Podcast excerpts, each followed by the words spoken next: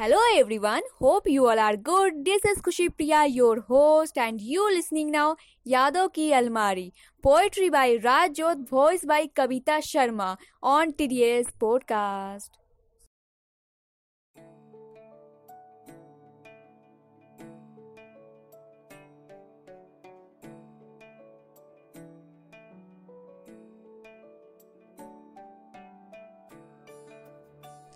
आज मैंने अपनी यादों की अलमारी को खोला। सबसे ऊपर एक डायरी और इसमें एक सूखा गुलाब पड़ा था। इस डायरी में कुछ टूटे अल्फाज और बहुत सी यादें पड़ी थी। कुछ गीत, कुछ गज़लें और बेफिजुल की शायरी लिखी थी जब मैंने अपनी यादों की अलमारी को खोला। तो साइड में तुम्हारी यादों की पोटली पड़ी थी। एक रात जो बारिश में भीगी हुई थी, एक ख्वाब जो बिखरा हुआ सा था।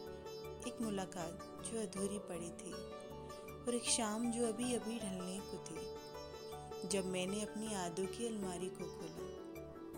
उसमें मैंने खुद को और तुम्हें बेबस देखा। अलमारी के नीचे कुछ आँसू पड़े थे। वो पूछ रहे थे मुझसे, क्या आज भी मोहब्बत करते हो तुम? और साइड में तुम्हारे कुछ तोहफे, कुछ चिट्ठियाँ पड़ी थी। उन्होंने भी कहा मुझसे, तुम भूल क्यों नहीं चाहते उसको?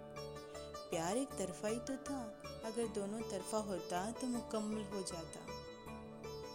चलो, आज हम ऐसा कहते हैं कि इस यादों की अलमारी को यहीं बंद कर देते हैं। तुम्हारी याद आए तो तुम पर लिखी हुई शायरी किसी और दिन पढ़ेंगे।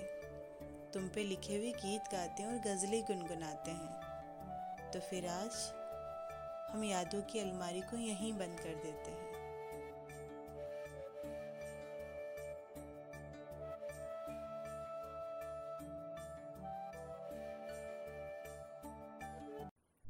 Thank you for listening to today's podcast.